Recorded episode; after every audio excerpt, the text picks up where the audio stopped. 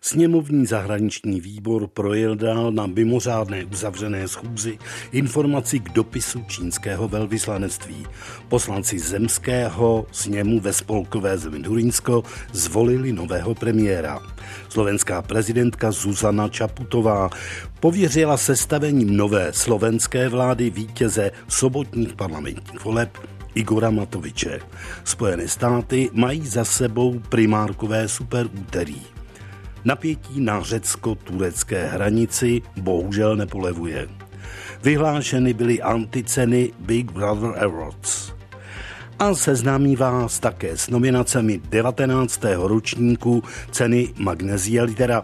Příjemný poslech, dámy a pánové. Den podle Libora Dvořáka.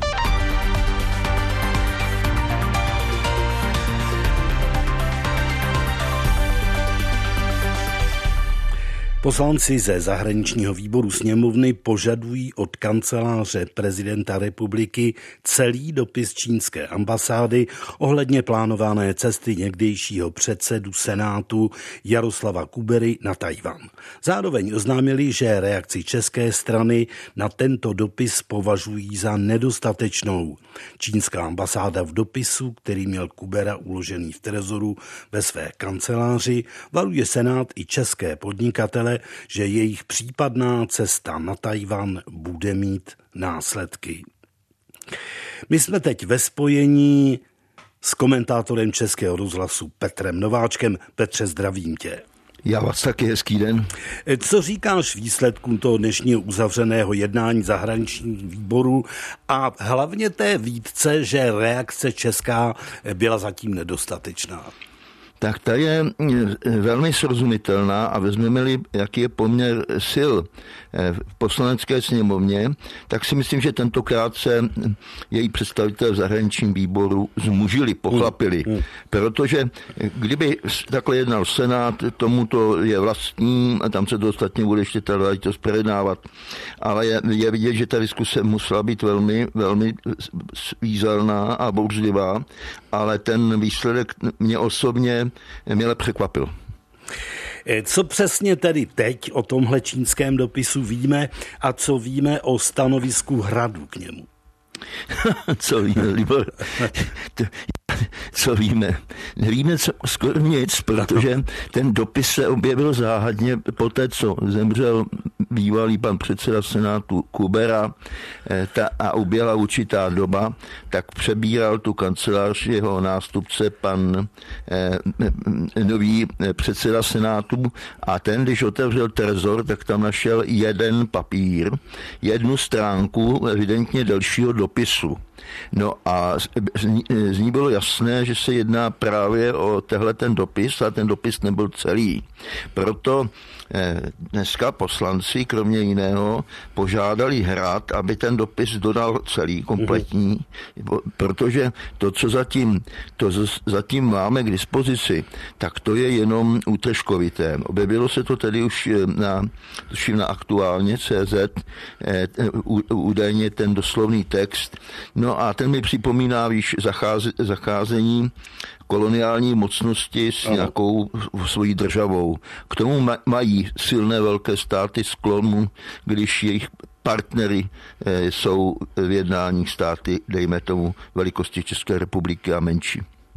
Jak ses ty sám díval na rozhodnutí Jaroslava Kubery i přes čínské protesty na Tajvan cestovat a jeho nástupce pan Vystrčil v tom chce pokračovat?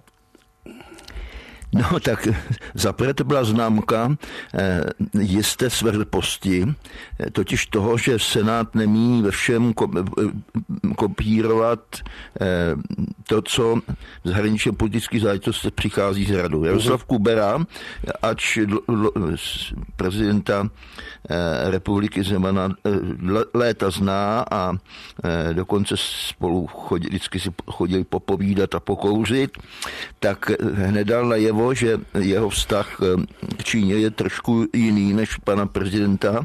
Takže já si myslím, že to, co chtěl a co teď převzal pan předseda Vystrčil, to, že může být takový jako i malý osobní šprajc vůči Hradu. Omlouvám se za to slovo. Ale za, za druhé Jaroslav Kubera byl velmi a tvůrčí člověk v tom smyslu, že řekli to, co řekl, že pojede na Tajvan, tak to opravdu ještě neznamenalo, že tam pojede, anebo že tam pojede za dva měsíce, to mohlo být, ale zase na druhou stranu neprohlásil to náhodou. Zřetelně očekával konflikt, do, té, do kterého byl jaksi připraven vstoupit. No a je dobré, že jeho nástupce v čele Senátu tuhle linii drží, protože má-li být Senát tím posledním místem, který, které v určité situaci zasahuje, které může říct, tak pozor, takhle ne, a to nejen legislativní oblasti, tak pak je dobré, když má Senát vlastní názor. Petře, jak hodnotíš dlouhodobý prezidentův velmi pozitivní vztah k Číně? Je to věc, která je obecně známá. Tak já panu prezidentovi tu jeho lásku neberu. Řekl bych, že ten vztah má velmi pragmatické základy.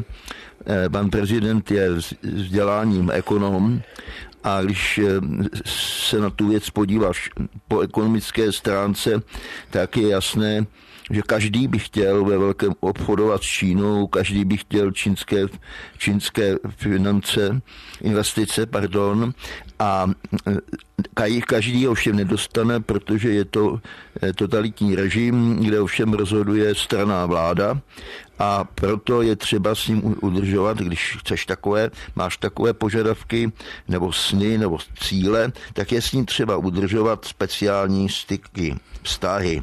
O to se evidentně pan prezident snažil a snaží, ale protože Čína je taky velký problém lidskoprávní a až dosud česká politika se držela v tomto koridoru. Základ je samozřejmě v zahraniční politice za Václava Havla a tehdejších ministrů zahraničí. Tak dnes dochází k konfliktům, protože to, co ta zahraniční politika hradu Miloše Zemana, tedy orientace na Čínu a také na Rusko, Ta je, to je veliká změna a to není legrace měnit zahraničně politický kurz státu. To znamená vytrhnout ho někud a zařadit ho někam úplně jinam. Takže zaplať pánbu, že ti, kteří nevidí jen cesty pana prezidenta jen jako nějaké povídání v tamní televizi o medvídkách, Jsou, se mají na pozoru, že nepřeslechí tenkrát tam tu jeho, tu jeho, ten jeho známý výrok, že se tam jezdí učit, jak udržovat demokracii. Je dobře, že ti, kteří si myslí, že Česká republika má být, má být pevně zakotvena v euroatlantických strukturách, nemlčí a že si drží svoje stanovisko, i když to jistě není příjemné, pokud jde o ministra zahraničních věcí nebo další politiky, být v napjatém vztahu s radem. Ale to mimochodem patří trošku k našim dějinám za první republiky. To bývalo zcela běžné, že zaměny ministerstvo zahraničí a hrad bývaly ve vztazích nikoliv idylických. Říká vnitropolitický komentátor Českého rozhlasu Petr Nováček. Petře, děkuju a přeju pěkný večer. Já moc děkuju za pozvání, všechny vás zdravím a nashledanou. Velmi zajímavá událost u našich západních sousedů. Poslanci zemského sněmu ve spolkové zemi Durynsko znovu volili nového premiéra. Stal se jím politik levice Bodo Ramelow. Nahradil Thomase Kemmericha z liberální svobodné demokratické strany, který se v únoru do funkce dostal i hlasy poslanců krajně pravicové Alternativy pro Německo. Následující den po celoněmeckém politickém tlaku a protestech odstoupil. U telefonu už je vedoucí zahraniční rubriky Lidových novin a náš stálý spolupracovník Robert Schuster. Roberte, dobrý večer. Dobrý večer. Kdo je Thomas Kemmerich?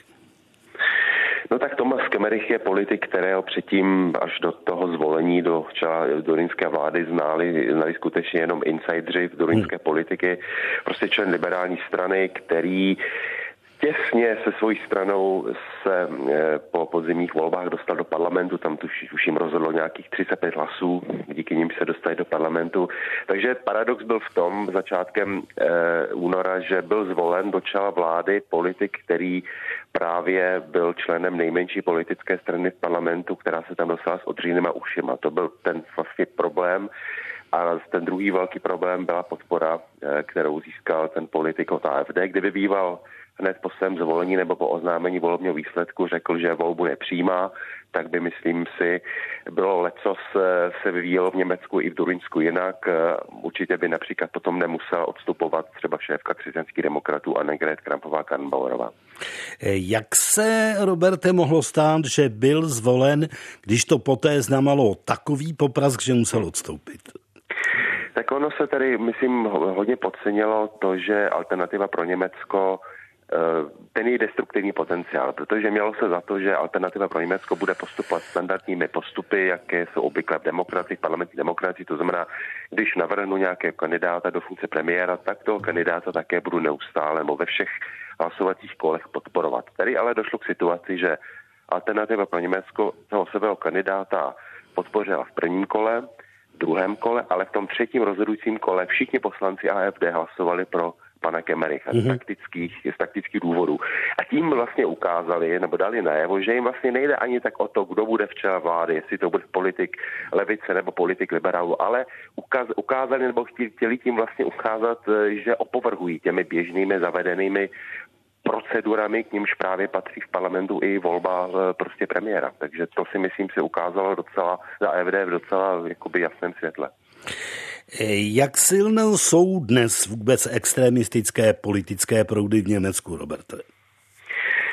No tak uh, myslím si, že stále ještě platí, tak jak se říká o všech společnostech, i o té německé, že extremistické politické strany dokážou zaujmout zhruba pětinu uh, společnosti, zhruba dvacet procent. To, když se podíváme na volební výsledky Alternativy pro Německo, tak to tak tím zhruba koresponduje. Je to strana, která hlavně na východě Německa v minulých letech, minulých měsících dosáhla velmi významných úspěchů, mnohde získala dokonce i čtvrtinu voličů, což ale neznamená, že by její voliči všichni byli zároveň nějakými prostě, řekněme, nacionalisty, nebo, nebo že by prostě si přáli návrat nějakých silných vůdců. Ne, to jsou voliči, kteří dali té straně hlas právě proto, protože si tím slibovali, že potrestají ty ostatní, ty zavedené politické strany. Tudíž skutečný, řekl bych, ten potenciál radikálů v rámci A F D je možné skutečně odhadnout někde okolo těch, okolo těch deset procent.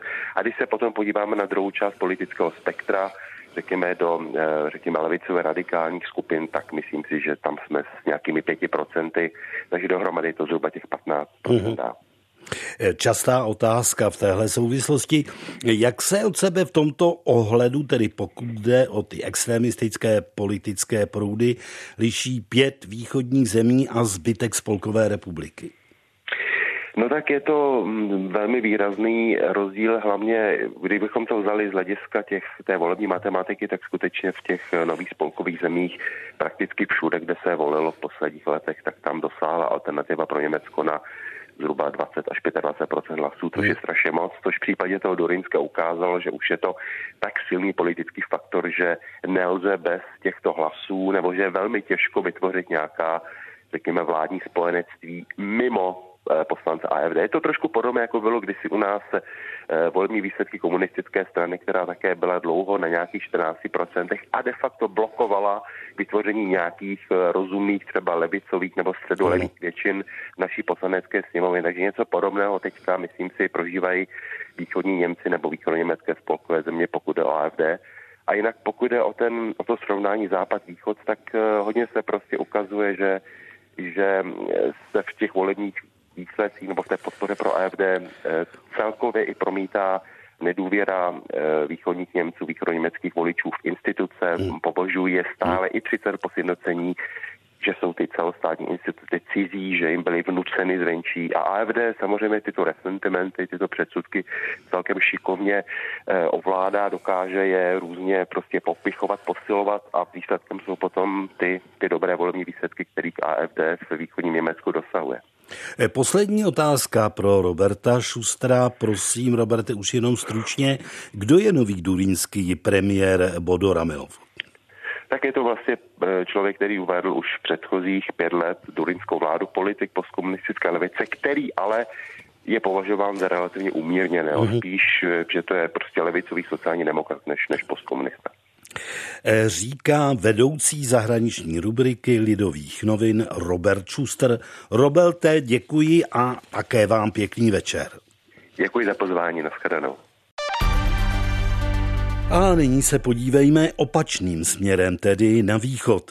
Slovenská prezidentka Zuzana Čaputová dnes pověřila Igora Matoviče sestavením nové vlády po sobotních parlamentních volbách, které Matovičovo hnutí Obyčejní lidé a nezávislé osobnosti, neboli Olano, státu připravili připravenost vyjádřili připravenost jednat s Matovičem od vytvoření kabinetu. Ve spojení jsme se zpravodajkou Českého rozhlasu na Slovensku Pavlínou Nečáskovou. Dobrý den, Pavlíno. Dobrý den z Bratislavy. Je pravděpodobné v tuto chvíli předpokládat, že vznikne čtyřkoalice s ústavní většinou? Tak zatím se všichni politici, kterých se to týká, tváří, že to je velmi pravděpodobné. Oni všichni v podstatě předsedové opozičních stran, které Igor Matovič oslovil a rád by je měl tedy ve své budoucí koalici, se vystřídali už včera u prezidentky Zuzany Čaputové a všichni vyjádřili vůli tedy být součástí této vlády a na to konto, protože díky tomu dostala jakousi, jakýsi důkaz nebo potvrzení, že by mohl mít potřebnou tedy nadpoloviční většinu v parlamentu, tak ho tedy dnes pověřila sestavením vlády. Takže zatím to vypadá, že ano. Nicméně zítra se schází předsednictvo strany Za lidi, strany ex-prezidenta Andreje Kisky a to teprve rozhodne, zda tedy chce být součástí koalice, ale Andrej Kiska už včera po setkání s Igorem Matovičem říkal, že, že by to měla být pouze formalita, že on tedy s účastí ve vládě počítá, tak uvidíme. Pavlíno, ex-prezidentu Kiskovi dost vadí hnutí Sme rodina a raději by viděl koalici bez něj. Jaké proto má důvody? Ty důvody jsou asi takové, že Boris Kollár, lídr a zakladatel hnutí Jsme rodina, je v podstatě poměrně nepřehledný a kontroverzní člověk. V minulosti se hodně spekulovalo, že, že má kontakty na podsvětí, že se stýkal s kontroverzními podnikateli. Někteří z nich jsou dnes za mřížemi, včetně třeba Ladislava Bašternáka, že ta jeho politická orientace není příliš vymezená a je prostě vnímán jako kontroverzní osoba a není úplně jisté, co se od něj dá očekávat. Boris Kollár byl také jedním z mála, o kterém se uvažovalo, že kdyby Smer zvítězil ve volbách, tak on by byl možným adeptem do jejich koalice. On před, už před volbami říkal, že bude velmi drahá nevěsta, mm. tak říkajíc, protože věděl, že, že o něj budou stát asi obě dvě strany.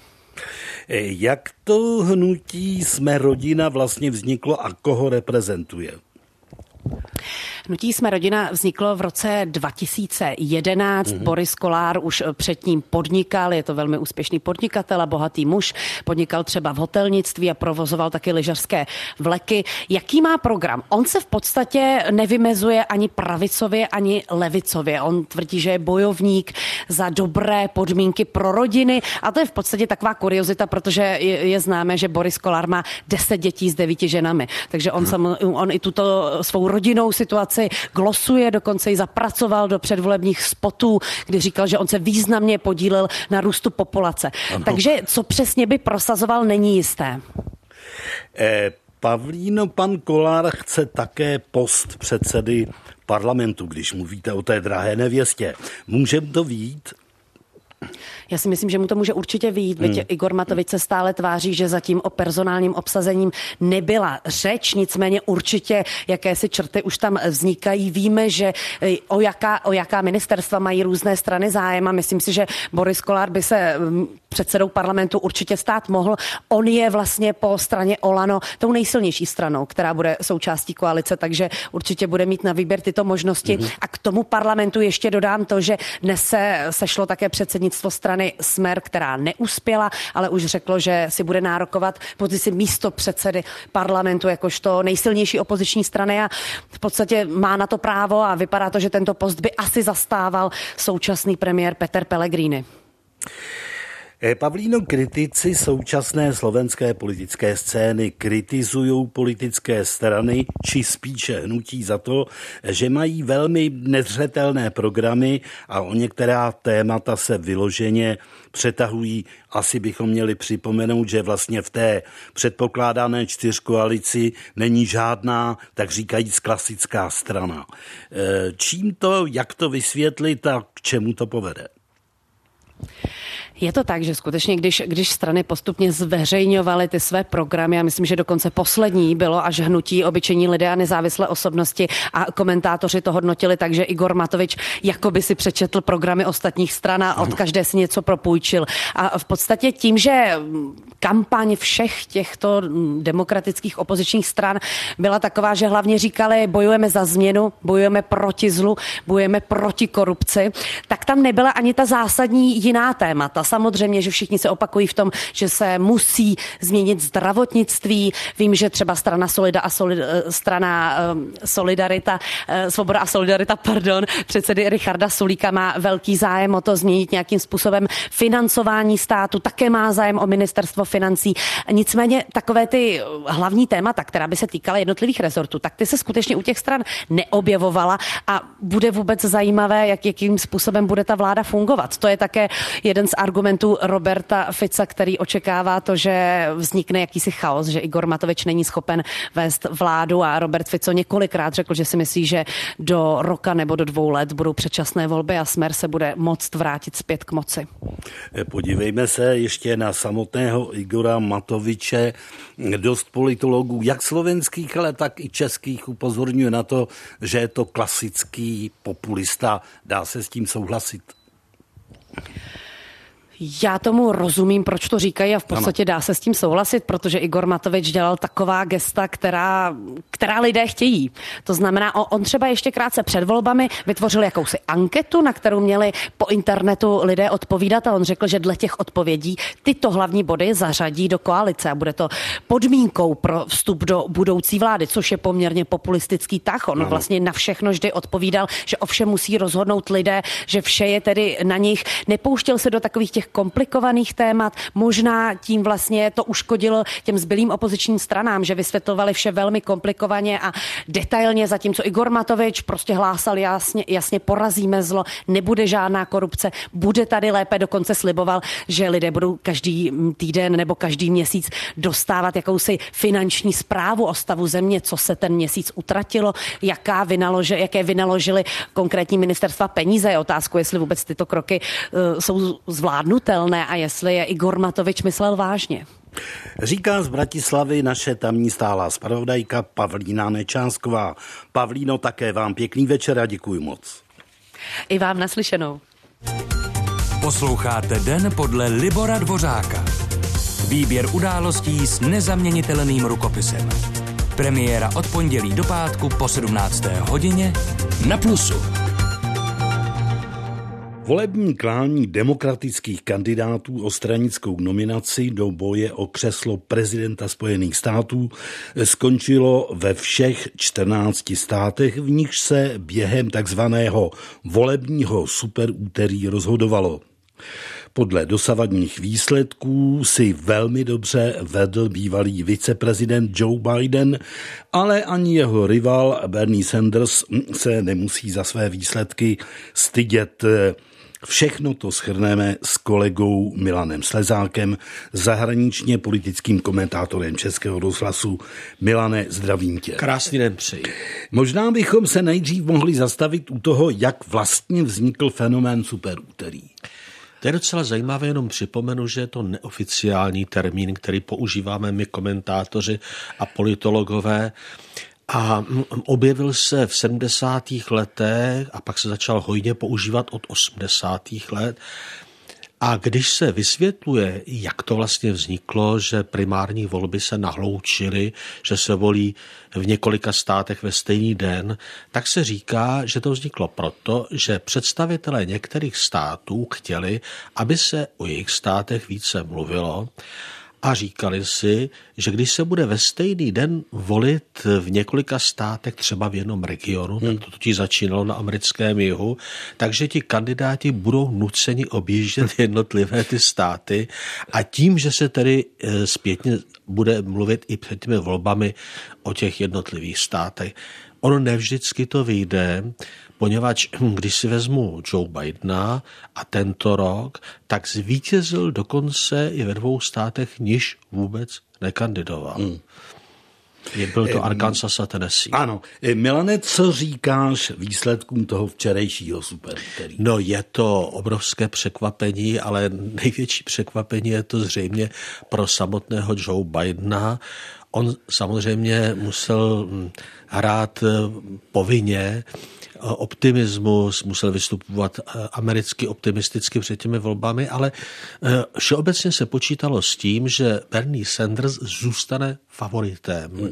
I po volebním superúterý šlo v uvozovkách pouze o to, nakolik uteče před těmi dalšími zájemci, zejména před Joe Bidenem.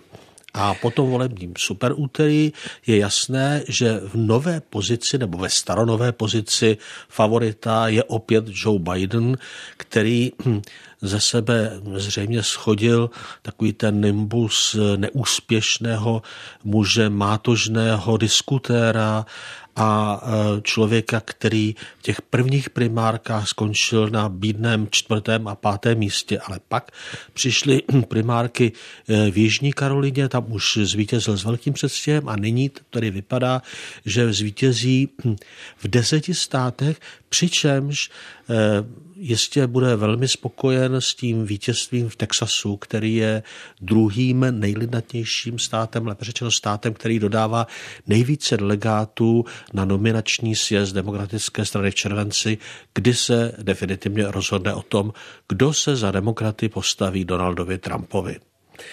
Milane, čemu bys ten náhlý, fenomenální Bidenův úspěch přičetl? A možná bychom mohli začít tím, proč ten začátek byl tak rozpačitý, když je to klasický Američan s úžasným životopisem.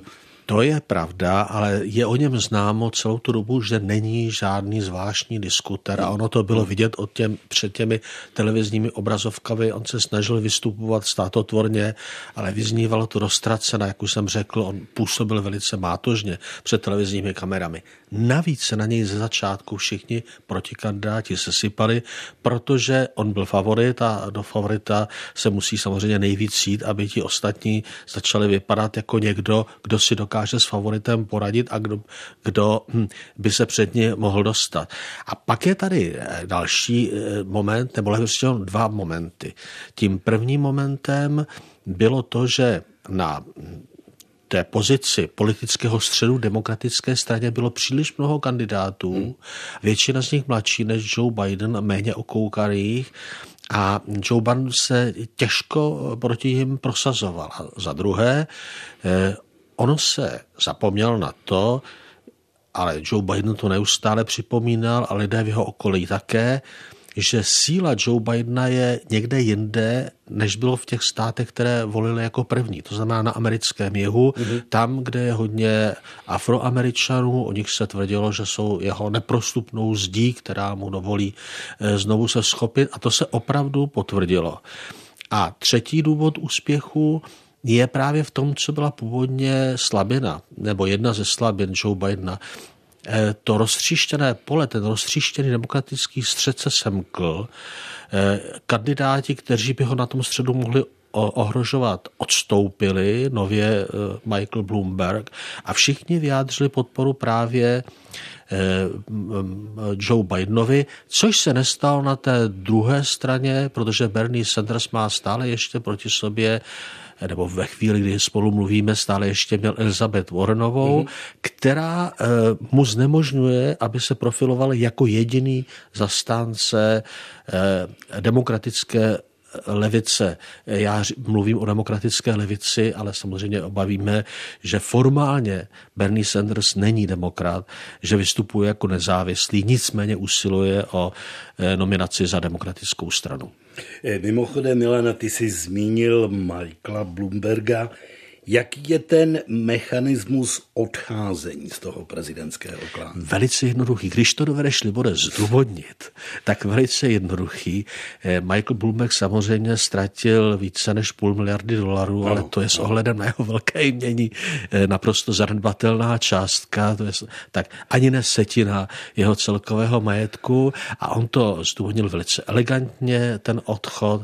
Mimochodem počítalo se s tím, že vydrží v prezidentském klání až do nominačního sjezdu a pak ty své hlasy, ty své delegáty náležitě zobchoduje, ale on odstoupil už teď, tím opět posloužil Joe Bidenovi a řekl, že před třemi měsíci vstoupil do prezidentského klání s jediným cílem, aby znemožnil Donaldovi Trumpovi zůstat v Bílém domě i po následujících prezidentských volbách. A teď, že právě z téhož důvodu odchází, protože tím, že odejde a dá důvěru Joe Bidenovi, tak Joe Bidena posílí a ještě se o něj vyjádřil v tom smyslu, že Joe Biden je jeho přítel a veliký Američan. Taková slova samozřejmě ještě před několika dny by o proti kandidátovi a soupeřovi stěží zazněla. Poslední otázka pro Milana Slezáka. Prosím, pokud možno o aforistickou odpověď už.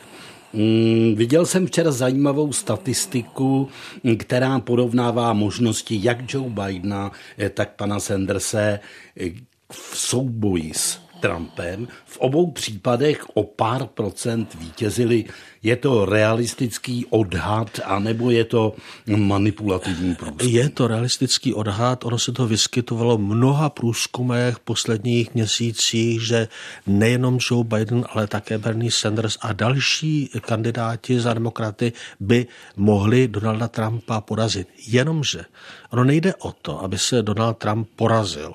Ono jde o to, aby se porazil v těch důležitých státech. Připomeňme, že Hillary Clintonová, pokud se ano. týče počtu odevzdaných hlasů, dostala o tři miliony více hlasů než Donald Trump a přesto zvítězil v prezidentských volbách díky americkému volebnímu systému Donald Trump. Čili jde o určité státy a v nich, a jak to ukázalo i právě volební superúterý, by Joe Biden teoreticky za to mohl být dobře disponován k tomu, aby Donalda Trumpa opravdu porazil.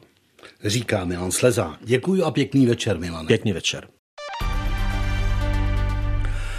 Řecko-turecká suchozemská hranice není příliš dlouhá, ale v posledních dnech ji lze označit za vyloženě kritickou. Krizi tu způsobují uprchlíci, kteří se sem dostávají poté, co turecká vláda porušila dohodu s Evropskou unií a přinejmenším pootevřela dveře do Řecka a tím pádem i dál do Evropy. Přímo na místě máme spolupracovníka Českého rozhlasu na Balkáně Tomase Kulidakise. Tome, zdravím tě. Dobrý den. Kde přesně jsi?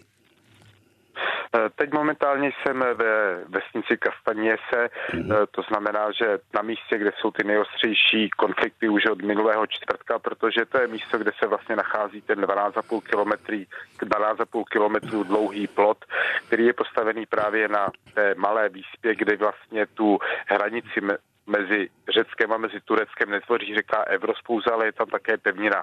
A momentálně se nacházím tedy přímo v ubytovně policistů a vojáků, kteří na místě zasahují a ti mi právě říkali, jak to vypadá přímo v první linii. Já jsem tam sice byl, ale oni tam samozřejmě zasahují také třeba v noci a podobně. E, to znamená, jejich vlastní zkušenosti ze samotných zásahů jsem nyní právě sbíral. E, a jaká je tam situace podle nich? Kolik tam, Tome, asi čeká lidí?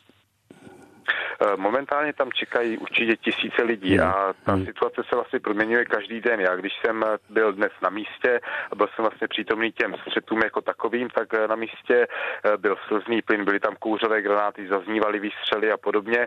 No a když no a vlastně zasahující policisté a vojáci, se kterými jsem mluvil, tak ti mi řekli, že vlastně z druhé strany, také no vlastně na řeckou stranu, to znamená z Turecka do Řecka, také lítají různé uh, látky jako jako slzný plyn, kouřové granáty a podobně. A že když a ukazovali mi přímo i nábojnice, které byly turecké výroby, a zároveň mi říkali, že vlastně přes den je tam situace taková, že jsou tam i ženy a děti a řada těch běženců vlastně dává do první linie, což jim pak znesnadňuje zásah tedy těm řeckým pohraničníkům, ale v noci jsou tam většinou už jenom muži, kdy jsou ty vlastně konflikty nej, nejostřejší hmm. jako takové. No a říkali samozřejmě, že říkali mi také, že i turecké úřady vlastně pomáhají těm běžencům v tom pohybu, že například přibližně každých pět set metrů podél té hranice v určitých místech, kde jsou nejkritičtější body, tak jsou tam postavené třeba stanové městečka.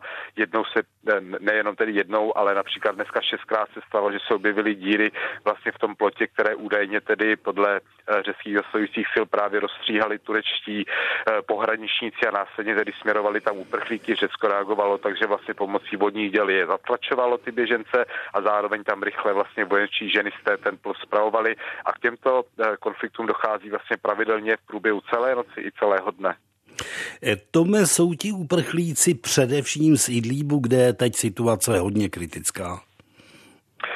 Musím říct, že nejsou převážně z Idlíbu, nejsou to převážně Syřané, ale naprosto většinu z nich tvoří lidé z jiných zemí. To znamená, jsou to lidé například z Afghánistánu, z Pákistánu, z Bangladéše, ale také ze severní Afriky.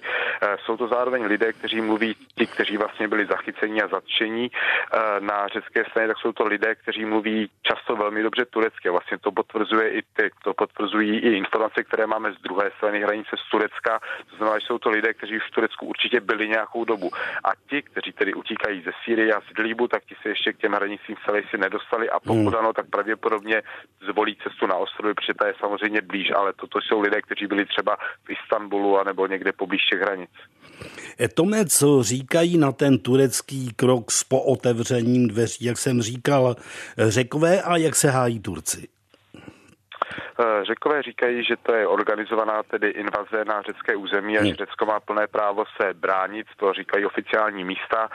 Právo Řecka na obranu své hranice potvrdili také Spojené státy americké. Včera, když jsem byl přítomen také návštěvě zde právě v místě, kde se nacházím, vedení Evropské unie v čele s předsedkyní Evropské komise Ursulou von der Leyenovou, tak ti, nás, ti také ujistili přítomné novináře a následně celou veřejnost prostřednictvím novinářů, že ten problém tedy na řecko-turecké hranici je problém celé Evropské unie, která má právo se bránit, nebude, nenechá se údajně vydírat, vydírat Tureckem, no ale Turecko se hájí tak, že podle něj tedy Evropská unie jako taková, tak ta nenesla dostatečně společně s Tureckem břímě, podle Turecka je tedy Evropská unie celá nehumanitární, nelidská, protože odmítá přímo právě běžence z Turecka, které by měla tedy přebírat, odmítá Turecku také platit, poskytovat ústupky, umožnit mu, aby tedy pokračovalo v průzkumu a těžbě zemního plynu ve východním Středomoří a podobně. To znamená, Turecko naopak tvrdí, že je to celé chyba Evropské unie v čele s Řeckem a to obviňování Řecka je možné o to více zdůraznit, že vlastně ta pozemní hranice, část ní je teda hranice mezi teda pozemní hranice mezi Evropskou unií a Tureckem, část z ní je hranice mezi Řeckem a Tureckem a dru- další část je mezi Bulharskem a Tureckem. Na té bulharské hranici žádný tlak není, když na té řecké je ten tlak obrovský a já dokonce, když jsem byl na místě dnes přímo na těch místech střetů, tak tam došlo k velmi blízkému kontaktu mezi ozbrojenými složkami řeckými a tureckými, takže ten celé to hrozí předus mnohem širší konflikt. Z místa krize na řecko-turecké hranici Tomáš Kulidákis. Tome, děkuji a drž se tam. Děkuji, nashledanou. Nezisková organizace Iuridicum Remedium dnes po patnácté vyhlásila držitele anticen Big Brother Awards, které v odkazu na knihu devatenáct osmdesát čtyři George Orwella upozorní na nejcitelnější zásahy do soukromí.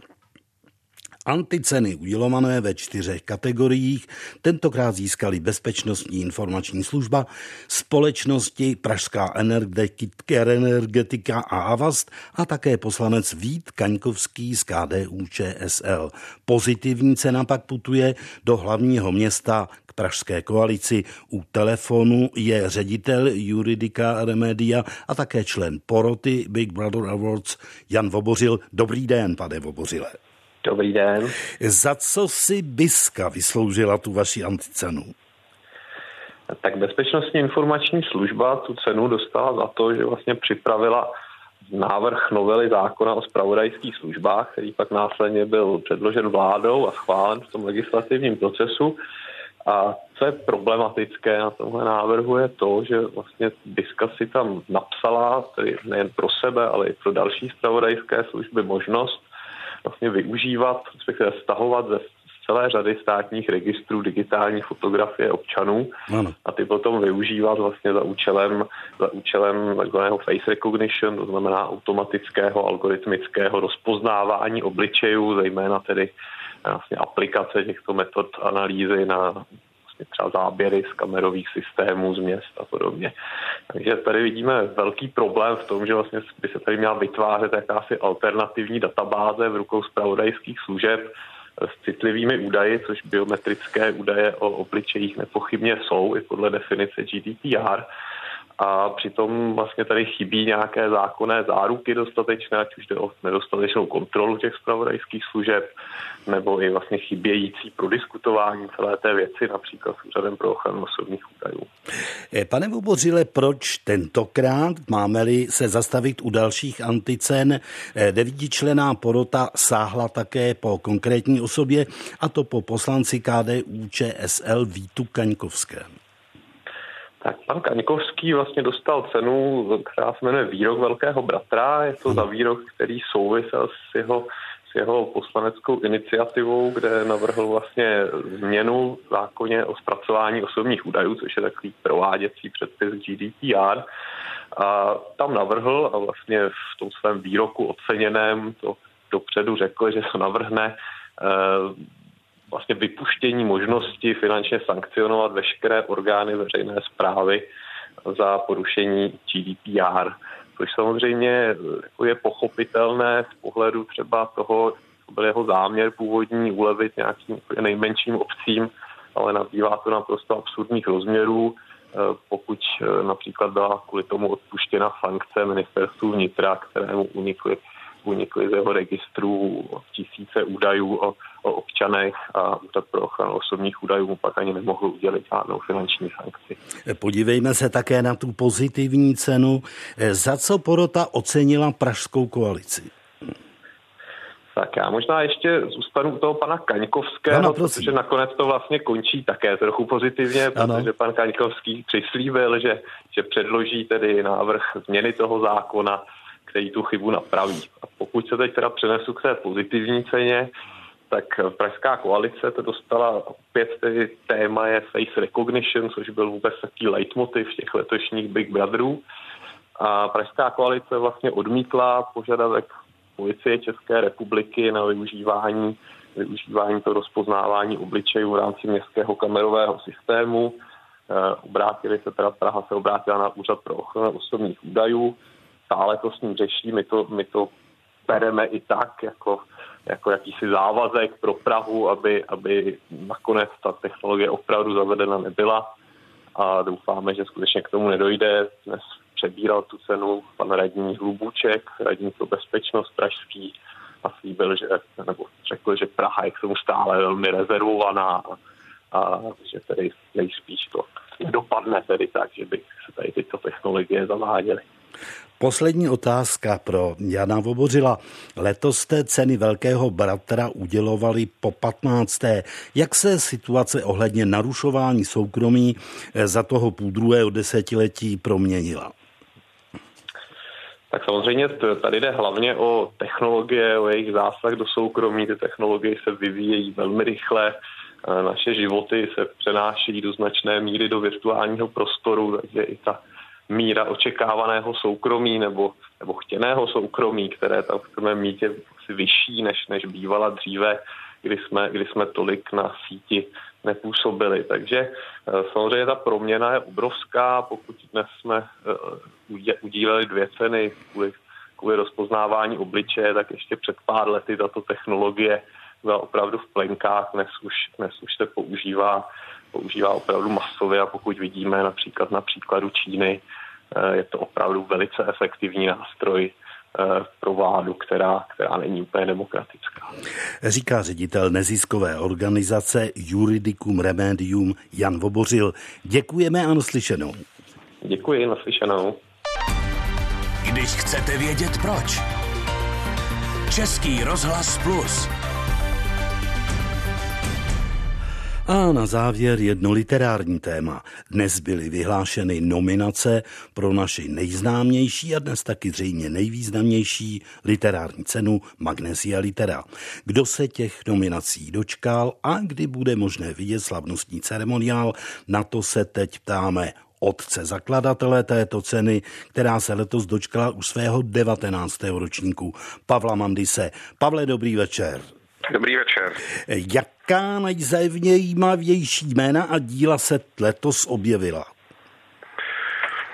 Těžko říct, která jsou nejzajímavější. Ano. Možná, že nejzajímavější jsou nominace v kategorii knih pro děti a mládež, kde jsou autoři, které bychom tam možná nečekali, jako třeba Petr Borkovec, mm-hmm. svojí básnickou sbírkou, nebo filozof Petr Koťátko, který napsal takovou karlovskou prózu s dlouhým názvem Anička mluvící potok a další chovanci ústavu paní Majerové. Pavle, teď se ptám jako bývalý porotce, protože to mě vždycky děsilo, kolik celkem titulů musela porota letos posoudit? No, letos bylo přihlášen rekordní počet čtyři sta osmdesát osm titulů. A ještě to nebylo všechno, ještě to procum některým nestačilo a vyžádali si asi v pěti případech knihy, které nakladatelé z nějakého důvodu zapomněli přihlásit. Takže, takže těch knih bylo opravdu hodně, e, taky jsem jim tu práci nezáviděl. Zvlášť tedy z, už v té zmíněné kategorii pro děti a mládež, tak tam byl nárůst o dvacet pět titulů oproti loňskému roku, což je, myslím, jaksi jako, jako rekordní. A taky bych řekl, že tam byla tady dost velká konkurence. Eh, Pav... Ano, Pavle, v kolika kategoriích a jakých se soutěží? Tak dohromady je to e, sedm kategorií e, a jedna, e, jedna kategorie, která je jaksi nan, me, mezižánrová. Těch sedm žánrových kategorií je samozřejmě próza, poezie, kniha pro děti a mládež, naučná literatura, překladová kniha, publicistika a nakladatelský čin. A ta mezižánrová je díla litera za debut roku, která je určená knižním prvotinám, a to tady bez ohledu na obor a žánr, ve kterém to ti autoři napsali.